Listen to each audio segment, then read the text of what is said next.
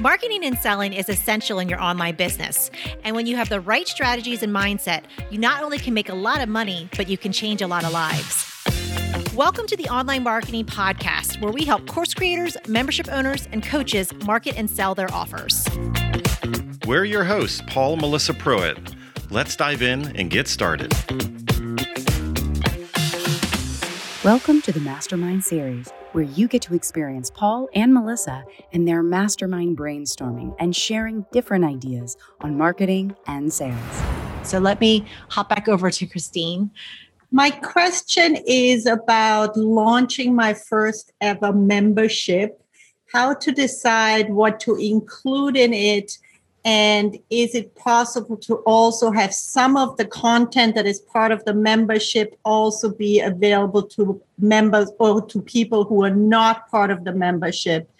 And this specifically relates to, as you know, I'm running my one month paid challenge right now, Get Summer Body Strong with the private Facebook group and the private yoga classes and daily posts by me and all this. And people are loving it and they're asking me already, we want to continue this which for the first time ever makes me think, hmm, maybe I should have a monthly membership.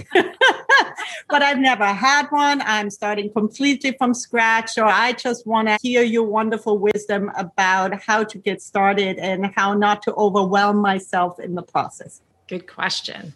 All right. So we'll open it up to the group. So, what kind of deliverables do you include in your membership? And then the second part was do you offer anything outside of the membership to the general public as well? And, and like, is there member exclusive things that you also offer to the public? So, I'd love to open up to anyone else if you have any experiences with that. It's a lively group today. Yes.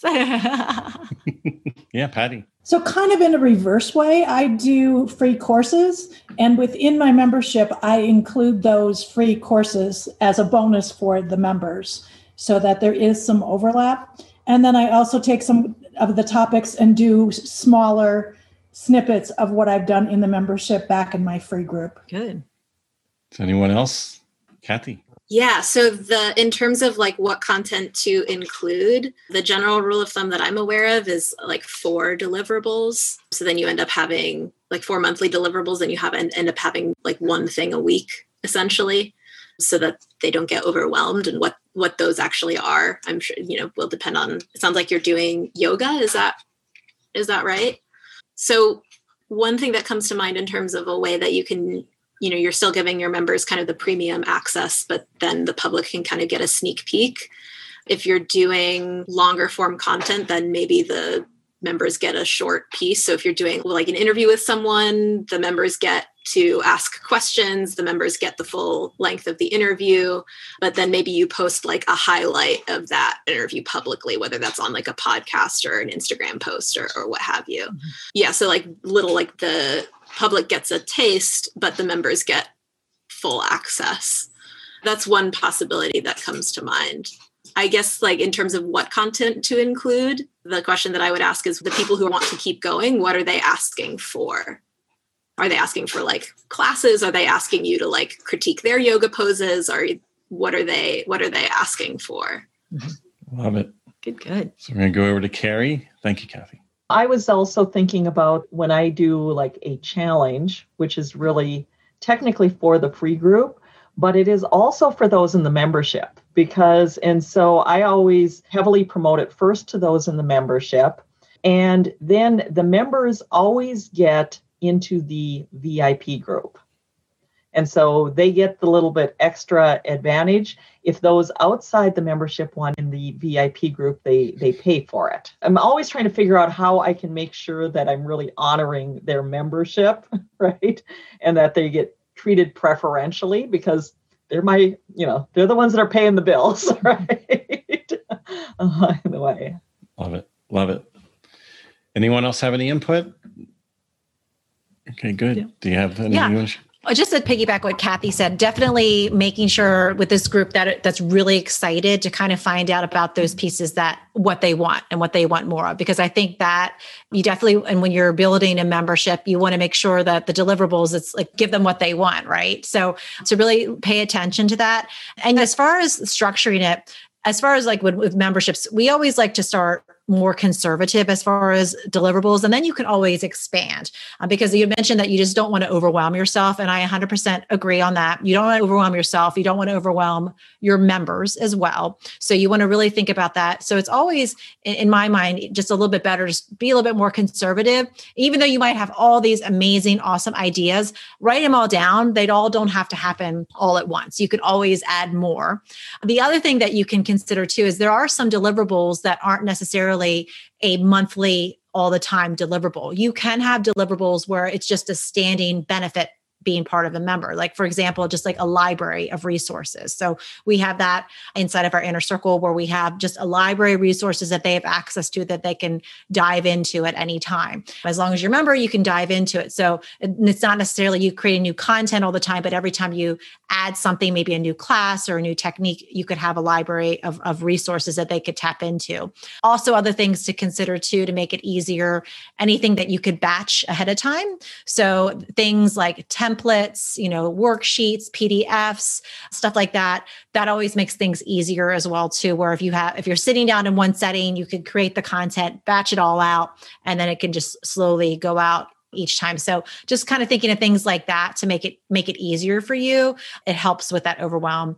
As far as like what's available to the members and then to the public, I definitely agree. Um, you want to make your members feel special and exclusive. So whether it's they get something special that other people don't have access to, or maybe they get early access to something, they get it ahead before it's open to the public. That could be something also as well as simple as just that member benefit. They get first dibs at it before it's open to the public. So just think thinking about those little things to make it really exclusive for them. So I'm going to add on to this. All of us need to be careful that our free stuff is just so good that people never desire to buy anything from us whatsoever. so some of us are grooming our people to get a free lunch every day from us. And you just got to be careful of this balance because once you have a paid program, you don't want to devalue the paid program by giving so much free that's so high valued that the desire of people wanting to invest I guess diminishes. my question, just to clarify, my question was actually, and, and I absolutely agree with you. My question was more about can I also offer part of what I'm offering? And let's say I teach a weekly yoga class for the people in the membership, that's part of what they're paying for. Mm-hmm. Can other people still sign up for those classes on drop in fees without being members? I guess mm-hmm. that was my question. Oh yeah, yeah, yeah. Well, that's very common in the fitness world mm-hmm. anyway. So I think that's an acceptable model mm-hmm. because of how you plan to deliver it. So I think for each of us, some of our industries do have buying habits in them already. And so, like some of you know, I was a co-owner of a nightclub years ago, and during the week, it was an empty dance floor. Like nobody came into the nightclub. They only came in on the weekend. So what I did is I went out and found the number one Zumba instructor in the market and what I instead of her teaching at like a a hall and at the in the basement of a church, I enticed her to come over with twice as much money to do it from stage with a professional sound and lighting system. So what we did is within less than a week and a half, two weeks, we had almost 100 people doing Zumba inside of our nightclub, making us money when nobody ever would walk in the door on a Monday, Tuesday, Wednesday, Thursday. So we were making a profit having the space, right? So in that though, is we had people that would buy a punch card. So they would buy basically a membership and you know like they would get a discount in a way or they would be committing to come every you know whatever frequency they wanted. But then there's the others that are just like wanting to pop in once or twice here and there and they didn't want the commitment. So it was going to be more money per class. Since you're doing with yoga more of like a, a class based thing i think you could mm-hmm. figure out how to separate that. You just want to incentivize people to you don't want to reward people to do one off classes. You want them to come in and then by the end of class like okay i love this. I need to sign up because it feels like i'm spending almost as much money if i come to a second class. So you should immediately have some type of one-time offer that you give that one-off person to induce and entice them to convert into a monthly paying client like immediately because they just came off of the experience. They're right there in that peak emotional state it's the best time to sell them into the membership because it would almost feel painful to pay money for another class. And Melissa did uh, with empowered yoga. You did yoga for a while, and that was exact. she came home one day and was like, "Oh, I'm spending two hundred dollars a month on yoga." I'm like, "What?" Yeah. You know. But they had three different tiers with that. So they had a membership which was unlimited. You can come to as many classes as you want, as often as you want.